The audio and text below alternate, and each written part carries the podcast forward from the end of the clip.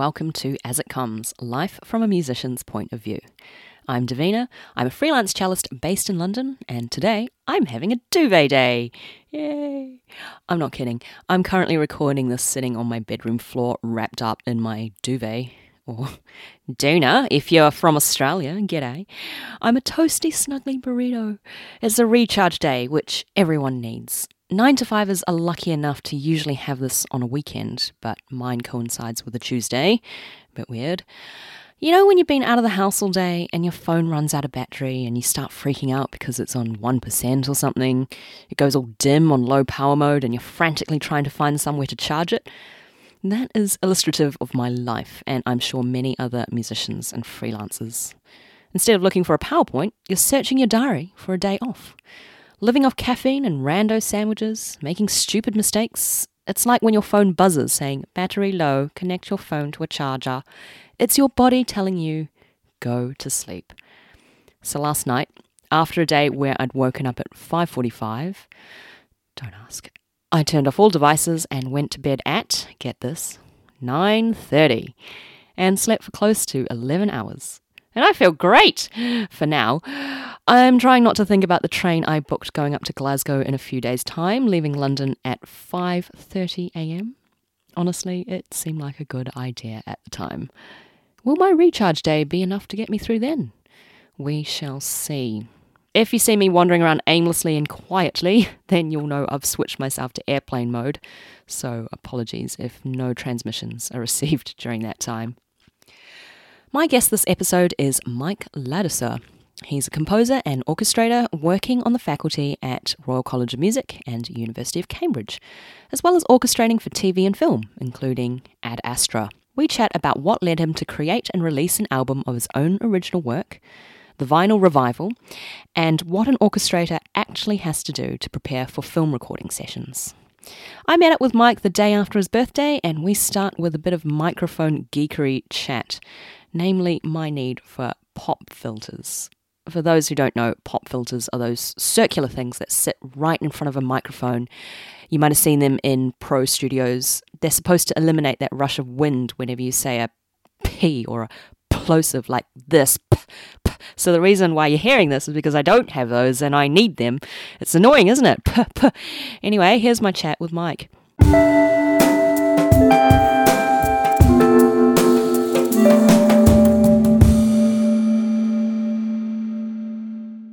You know what I need to get? I need to get those fancy pop filters that they have in studios. You can make a makeshift one if you just get like a ring and put some stockings over it. A ring? Well, quite a large one, right? Just whatever, enough to cover the space between your mouth and the microphone. you could use some sellotape and some stockings. Some stockings. Okay, so I think I do have a pair of tights that've got holes in them. Can I cut those up? Perfect. Does that work? Yeah. Have you tried it? I haven't tried it because I don't have stockings. Never have. but you could also do the same with a sock. Oh, okay. Yep. I've done that. Mm-hmm.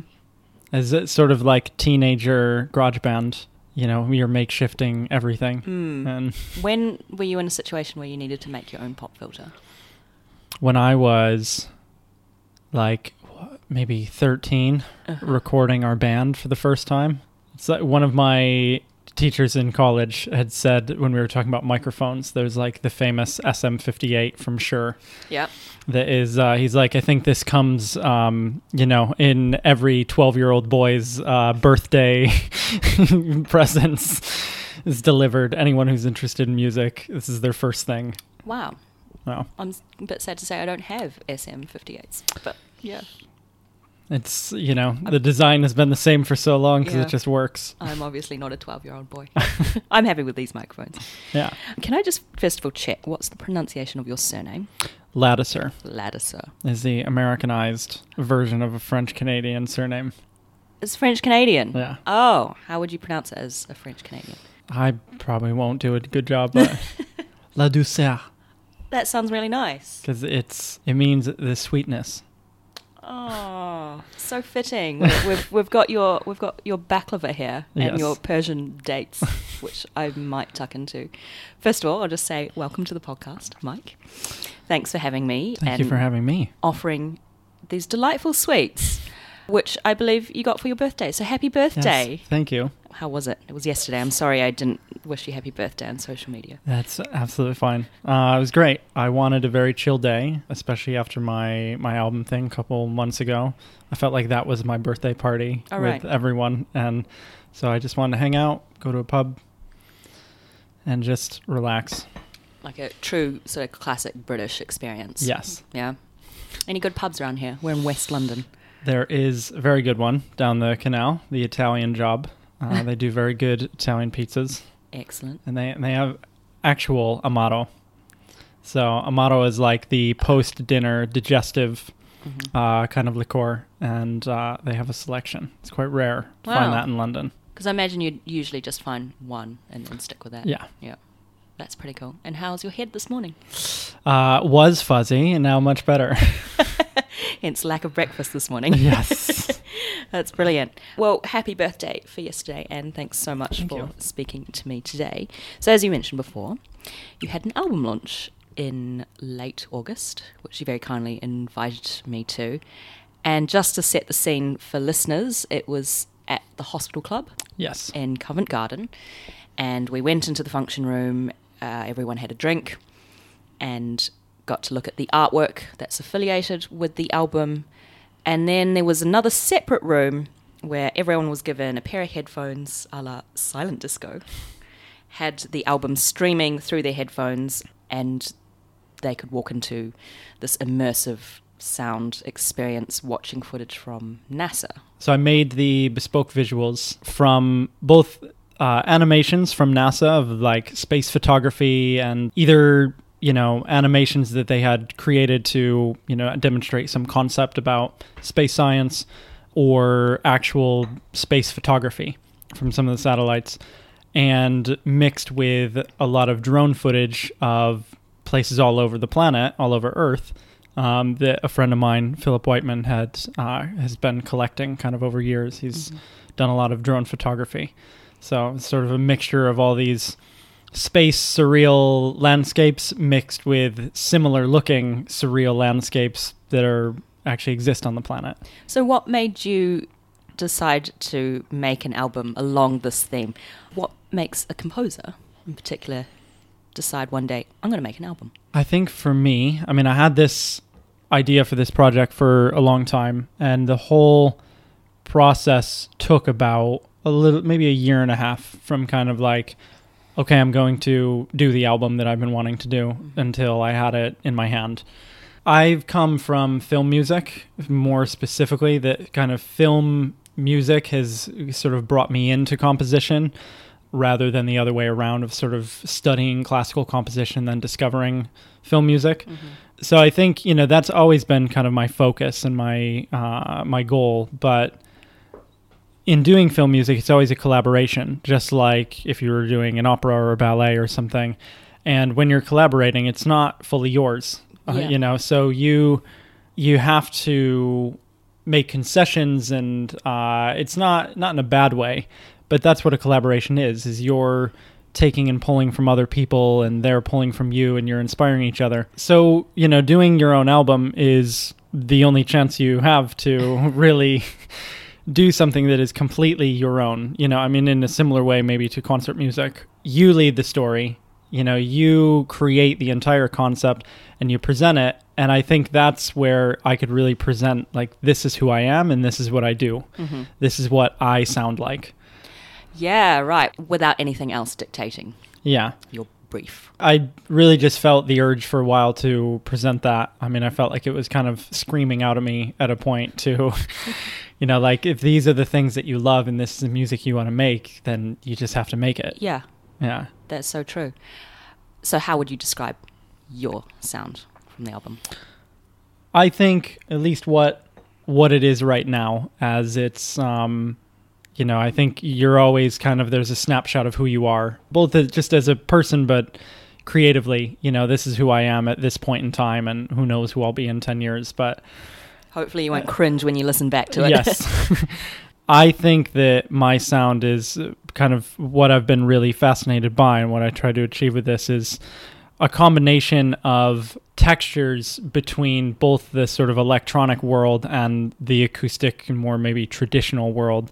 Um, so I'm a huge orchestration nerd. I do a lot of orchestration and I love the details of something, you know, like Ravel is probably one of the best orchestrators who ever oh, lived. Totally. You know what? As from a player's point of view, whenever I play Ravel, I always feel like he's about five steps ahead of me.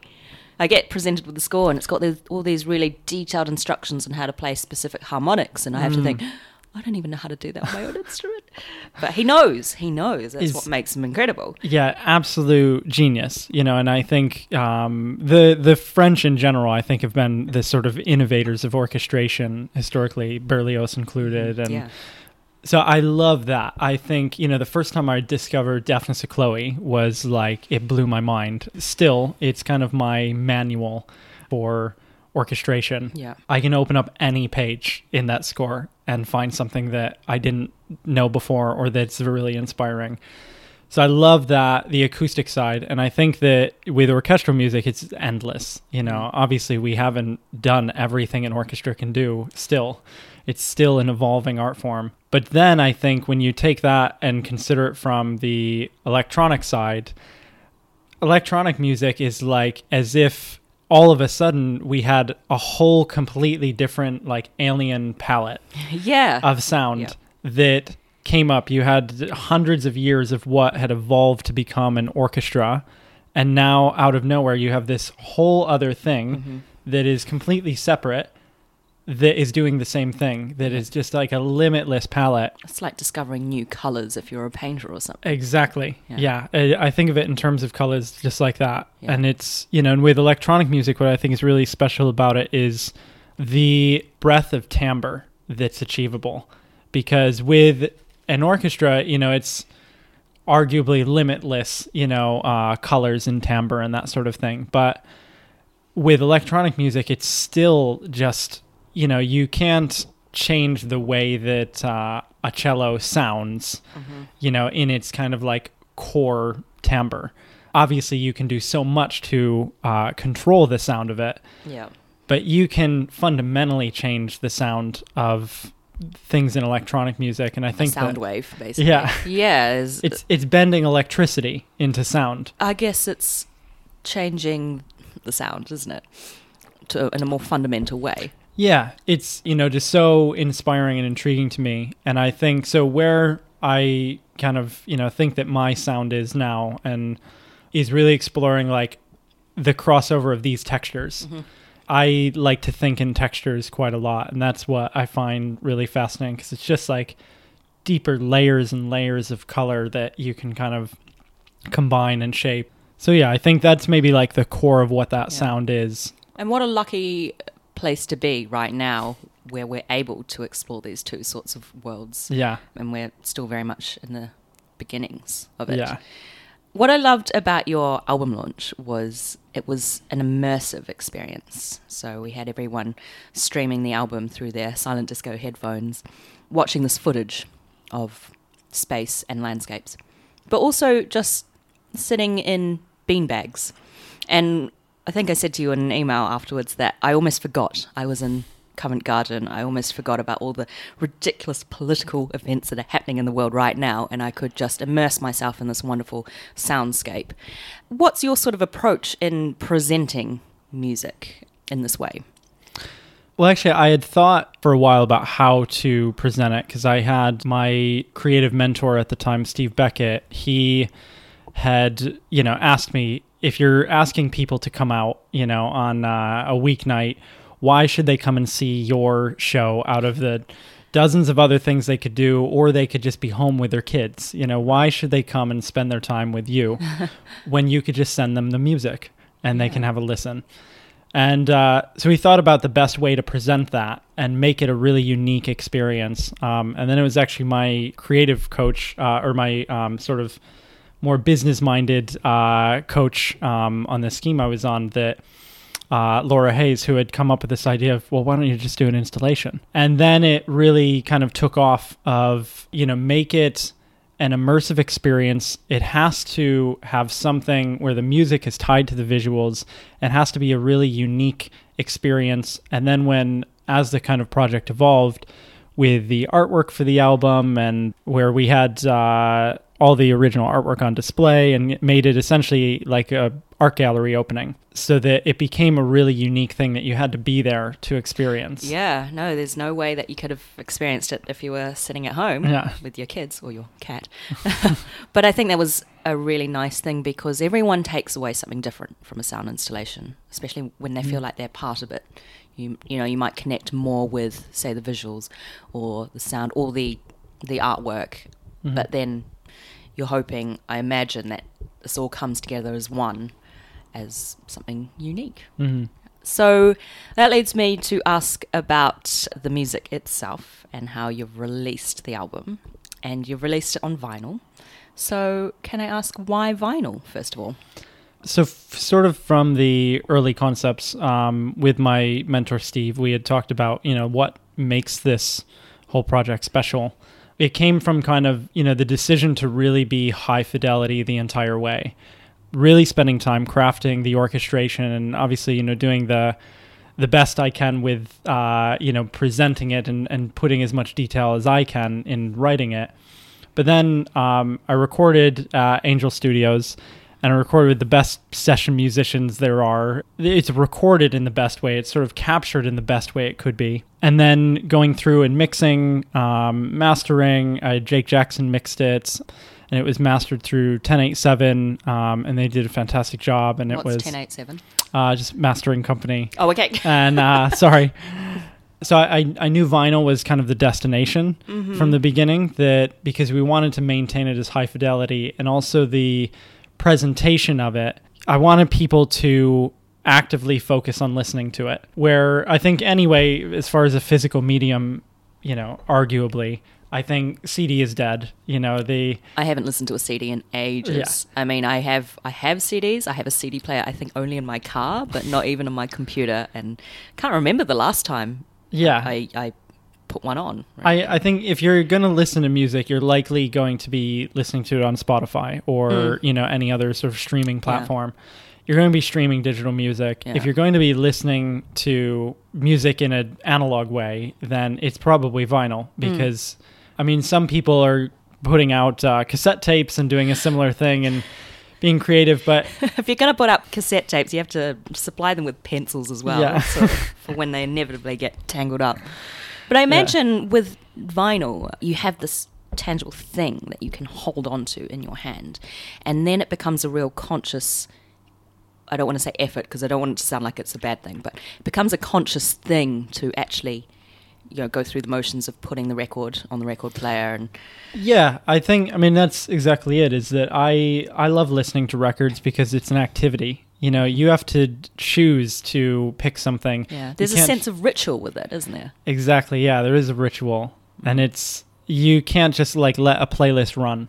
Yeah. You know, and it's only going to play for 20 minutes, and then you have to go back and give it more love and Yeah, attention. Yeah, and, yeah, yeah. It's you have to be very conscious, don't you? yeah. It's not like listening to a Spotify radio playlist on the tube where you're Yeah. just like, okay, this is something to block out the sounds of London in my ears, whatever. I imagine it's yeah, very much more conscious. Yeah. Yeah. So that was a big part of it, and um, so and I and I also thought just from a kind of pragmatic standpoint, you know, to it's then also a really great way to present it to people. Vinyl's really interesting, and it makes people curious. And uh, if you hand somebody your vinyl, they're you know really it, they don't want to throw it away. You know, it's you've created a, a product that really I think in that sense it reflects the effort that's gone into it. Totally. Yeah. It's almost like a piece of art, isn't it? Yeah. I say almost. It is a piece of art. Yeah. Yeah. It shows in a direct physical way how how much kind of time and energy and uh, effort people have put into something. Where I think if you just send a link on Spotify, Yeah. then it doesn't uh, it doesn't come across. Yeah, or a WeTransfer link or something, and Yeah. then it, it disappears after seven days. But what do you do about potential listeners that don't have a record player? I mean, I sort of think uh, in Get in- one. in a selfish way, you know, it's if you really want to hear it, then that's part of the ritual. You know, Mm-hmm. is um, I say not you don't have to go out and uh, buy it just to listen to my album or anything, but I have it now available in Phonica Record Shop, and you can stop by in Soho and go listen to it on one of their decks there. And oh, okay. Will they let you do that? yeah, yeah. I mean, that's like a library. it's sort of one of you know these amazing still existing record shops that is you can go in and just explore grab something off the shelf go have a listen see what you like so i think for that it's great because you can you can have that experience it's Yeah. available and of course it'll be available digitally at a point and uh, everyone can you know stream it and Mm. most people will experience it that that way But I only want to listen to it if I can watch the visuals of NASA and, and all the landscapes as well. That was a really Oh. nice escape with a beanbag, yeah obviously.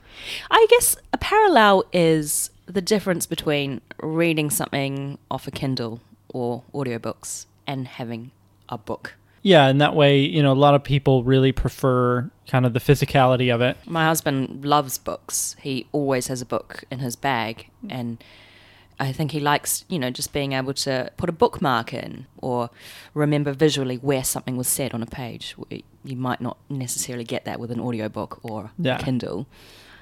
Per se, I love my Kindle, but I Do also you? hate. Uh, I I fear having too much stuff since I've I've moved, you know, nearly every year for the past ten years. And you're about to move again. I'm about to move again. Yeah, yeah. It's, So I'm I hate to uh, hope too much. there's nothing like moving that makes you realize how much stuff you just accumulate. Yes. because hopefully I will be moving in the next few months, but we have accumulated a lot of books. I say we, Mark has accumulated Yeah. lots of books.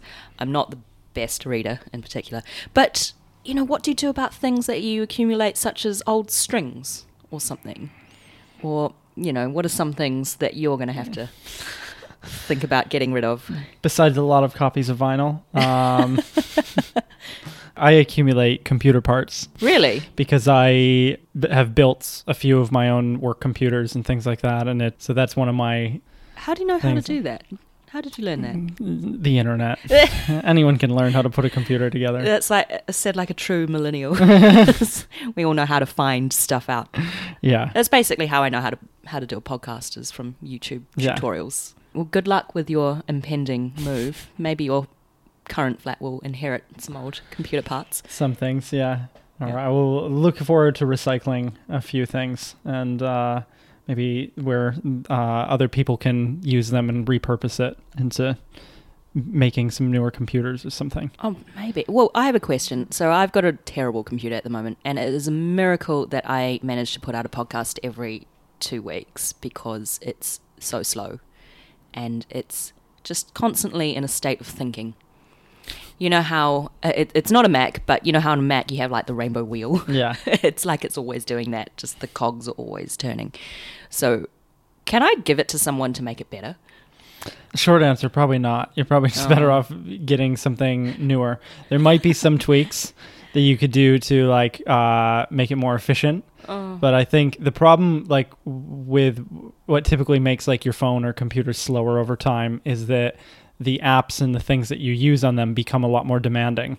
Okay. And so if, you know, an app now is utilizes so much processing power, then my poor old MacBook from 10 years ago can mm. barely handle it, and that's what makes it take ages. Sure. And it's obsolescence as well, isn't it? They want it to sort of crap out after a few years so that you upgrade. I, I think it's just that you know no one can predict the demands of what uh, computers will be able to do in five years, you know, or Mhm. even six months from now. It moves so rapidly, so you kind of build the best thing you can, and then. Uh, but my, you know, my MacBook Pro existed uh, like when it was born around the same time as Twitter. You know, Oh, that's pretty vintage. yeah. So how you know they it didn't uh, it couldn't have predicted Spotify. Yeah. It didn't know what Spotify could be. Was that before the cloud? Maybe, or around a similar time of iCloud. Yeah. Yeah. I remember when people started talking about the cloud and it was this thing. It's like you don't need to save your files on a on a USB drive. It just goes into the cloud. Yeah. it's definitely before Dropbox. All right. Yeah. Oh, Dropbox isn't something that I use that much. But definitely use WeTransfer Yeah. a lot. Oh, it's spooky. Who knows? You know what? I just need to buy a new computer. So, moving on, you mentioned before you are an orchestration nerd and you've done lots of film composition and orchestration. So, do you want to tell us a little bit about some exciting projects that you've done? For example, I know that you were on the team for Ad Astra, hmm that new space film. Yeah, Brad Pitt space film. Can you say Um, that Brad Pitt is a colleague of yours now? Uh, probably not, but Distantly. we don't know each other at all. I orchestrated Ad Astra, and that was, I mean, a great project. Uh, it was quick. It was a very sort of fast turnaround. Um, How quick is quick? I orchestrated that film in less than a week. and And how long is, how many hours of music is there? Or how many minutes of music is there? um, I don't know, actually. I don't have a total count off the top of my head, but a lot, over an hour, um, probably an hour and a half. That's a lot. How did you get it done in a week? Coffee. Just blaze through it.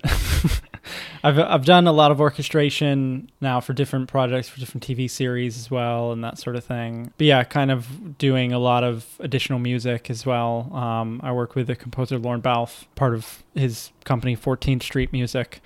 We do kind of high output. Um, A lot of different projects going on. It's it's really fascinating. you So know. when you get given a project, for people who don't know what orchestrators actually do, you get given a project, and is it in a particular form, say in a piano score or something, and then is it your job to yeah, I'd say with the different instruments of the orchestra? the job of the orchestrator, plain and simple, is you need to take the uh, MIDI or what in whatever form the composer wrote the music, and that music got approved, and you need to prepare it so an orchestra can play it.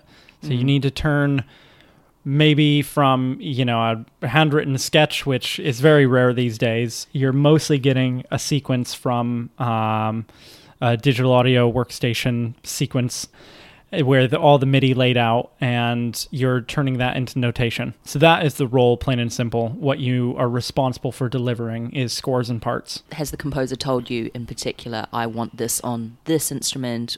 It's in the MIDI, you know, so Okay. it's sort of, you know, you'll have, uh, you open up the sequence and there's your strings laid out on Oh, synthy strings. Yeah. Yeah. uh, samples. Yeah. Um, and, uh, you know, and the mock ups sound, you know, usually amazing because it's kind of required to have a pretty much finished product to be demonstrating to the director or the producer so that they can approve it.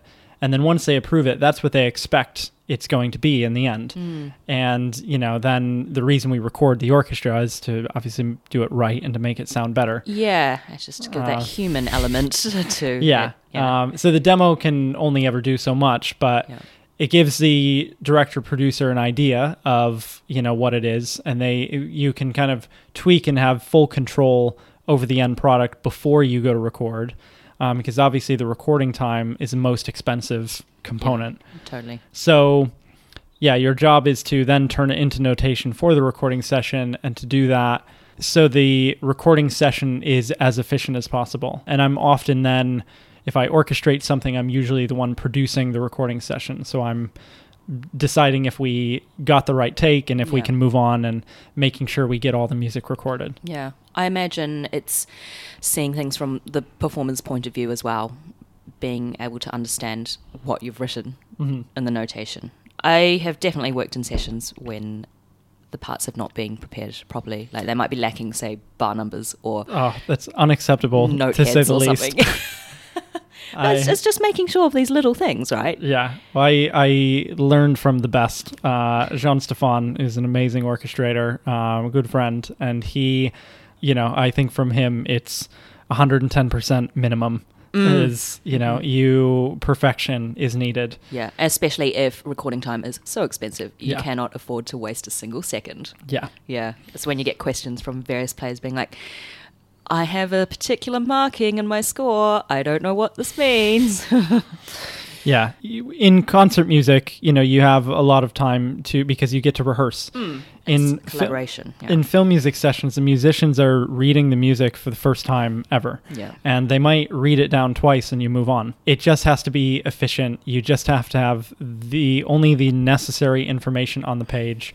And uh, so I think the more I've orchestrated, I've also learned a bit more of like what to trust the musicians with and you know, there's certain scoring stages that we work with too, and I can kind of understand where if we're recording in London, these are the best players in the world who they, you know, there's a lot of trust that you have, and you know that they're going to interpret things in a certain way. Mm. It must be fascinating watching from the booth the players.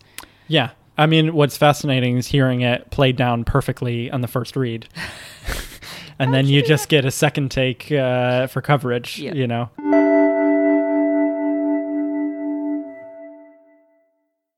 So let's move on. I mentioned to you that there would be some surprise questions. Here we go.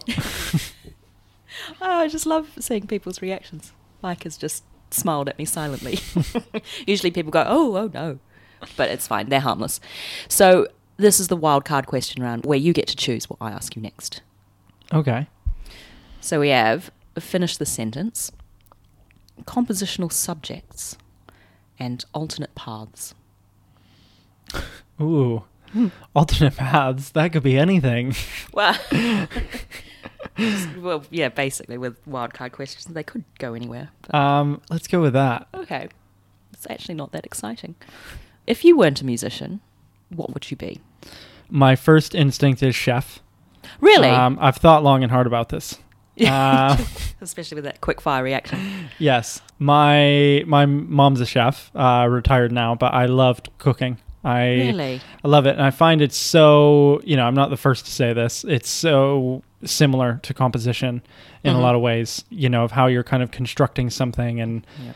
but anyway, I love cooking. I love cooking as well. I love the process, actually. Yeah, I love organizing, doing all the prep. If I have the luxury of time, which I don't always, but I like going with something and then Yeah.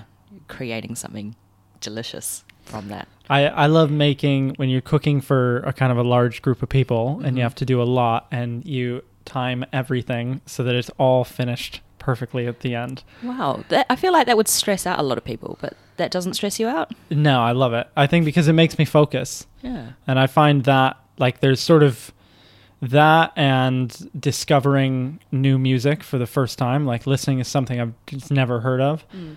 are some of the only things where I'm completely focused. And Right, yeah. um, because otherwise my mind is always moving and thinking about some melody or something I heard or Mm-hmm. you know, you can never like turn the tap off. Right. And so those are the things when it like pushes whatever else is going on out of the way hmm and I can just focus. So I love it. That's how I feel about climbing, actually. I can't focus on anything Yeah. else because if I don't, then I might fall off a wall, which is, is not uh, desirable. What was the last thing that you cooked? I'm trying to think of a like sort of a proper meal. Well, I think just chicken soup the other day. Mm. Um, and were you ill? In uh no, just just autumn. Oh, And uh made it in the Greek style. oh yeah. Where- How how's that? How's it Greek? You uh take it's with lemon and eggs. Eggs. And so you take uh egg yolks Uh huh. and uh say for a big pot, I think we did maybe 3 egg yolks Uh-huh. um and 3 lemons. Um and you mix that together and then you take slowly the sort of hot broth Hmm. from the soup and you add it to the eggs until they're the same temperature.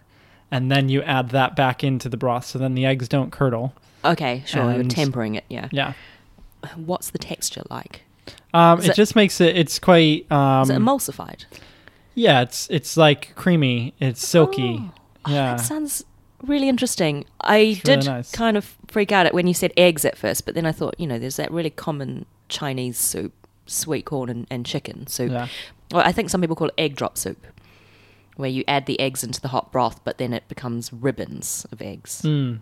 So you you kind of get these these chunky strands. Mm. But that sounds quite different. Yeah. That sounds really nice. It is really nice. That with some orzo vegetables. It's great. God, that sounds really good. It sounds especially good for this time of year, especially Yeah. when everyone is getting really ill. And what other kind of things do you like to Uh, cook? Italian food. Yeah, Come on, everybody loves Italian food. yeah, you can't go wrong. Yeah. Do you make your own pizza? I have. Mhm. It's sort of unless you have like a proper oven Yeah. uh, and the the right equipment, it's a bit more difficult. But I used to make a lot of like focaccia and stuff like oh, that. yeah. Not a baker. Baking is science. Baking is science. That's the different thing, isn't it? I guess when you when you were talking about the parallels between composition and cooking, Yeah. cooking you can improvise a little bit and you choose from your palette that is available. But with baking, you have to get everything really precise, Yeah. don't you? I leave that to pros. so it's like writing a four-part fugue or something. Yeah. yeah. yeah.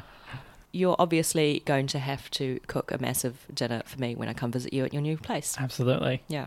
Where I'm moving in with two Italians, so well, Excellent. What's on the menu? whatever you'd like. Pasta, please. Yeah. Pasta's a favorite. Yeah. Maybe some aubergine. Yeah. Mm, that sounds good. Something fresh. Thank you so much for being on the podcast. No problem. So, where can people find out more about your work, your album? The vinyl is available at Phonica record shops, uh, which can also be purchased online. Mhm. Um, and that's in London. Yep. Sorry, Uh, out of Londoners. They ship internationally. Um, although depending on where you are, the shipping might be more than the cost of the album. But Oh, um, they've got some snippets of the music on the site as well, so you can get a preview. And then hopefully soon, um, I will have more information about uh, digital distribution. Um, so that is in the works, but coming soon. Mhm. Um, and then eventually it will be available streaming everywhere. And the visual album that we've uh, discussed and tantalized you with will also be available, likely just on YouTube, to be able to listen digitally and watch with the visuals accompanying it. And BYO beanbag. Yes. Can't do it without a beanbag. So uh, there will be also be a, a single coming out soon. Thank you so much for being on the podcast. Thank you for having me.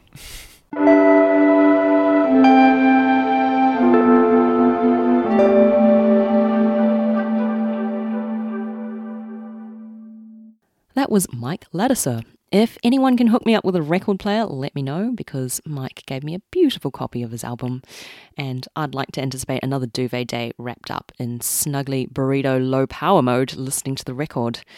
Though I might need someone to flip the vinyl over for me if I'm incapacitated in my wodge of duvet. This week's Music College didn't prepare me contributor wishes to remain anonymous. I love this. It's like a confessional. I was tutoring a youth orchestra concert playing the Firebird Suite by Stravinsky, and the audience was obviously full of parents and extended family. If you know this suite, you'll know that the princess's rondo lulls to a quiet conclusion before a sudden bang as the infernal dance begins. If you're not expecting it, it will catch you off guard. As it did with one poor granny who screamed. After the initial shock, we could then hear her go, Oh, oh, oh, oh no. Followed by the woman sitting next to her saying, Oh, Jesus. Oh, God. Mum, what have you done? Somebody get me a coat. Turns out the poor granny had shat herself in the audience, and this was confirmed once the smell had reached us performing on stage. Uh, I may have just given away where this person's from. I mean, no good, no good. I will say, at least, it's a testament to the power of that youth orchestra. That musical moment can truly be one of the most shocking entries in symphonic repertoire. And so I guess you can't argue that they didn't pull it off. But imagine sitting next to or behind that poor lady. Oh, and there's still quite a bit of the sweet left after that movement, in all senses of the word. Oh, if you have an experience that music college didn't prepare you for, then tell me. You can email me at asitcomespodcast at gmail.com or on the old social media. Or write me a letter. No one writes letters anymore. A friend wrote me one a couple months ago, and it was so lovely to receive. A bit like what Mike and I were talking about with vinyl versus digital. You don't want to throw it away. But also, I understand if you don't have time to do that. That's it for today. Special thanks to Ros Nagy for my logo and Daniel Elms for my jingle. High fidelity thanks to Mike Ladisser for chatting to me for this episode. And thank you for listening. Amazing if you've made it this far. Past the poo story. Well done. Do get in touch at asitcomespodcast at gmail.com. Like and follow the podcast on Facebook and Instagram at asitcomespod to keep up to date and for bonus material such as cats and my talking face. Remember to rate and review on Apple Podcasts or wherever you get your podcasts and spread the word. I'm a freelance toasty burrito and I'll chat to you soon. Bye.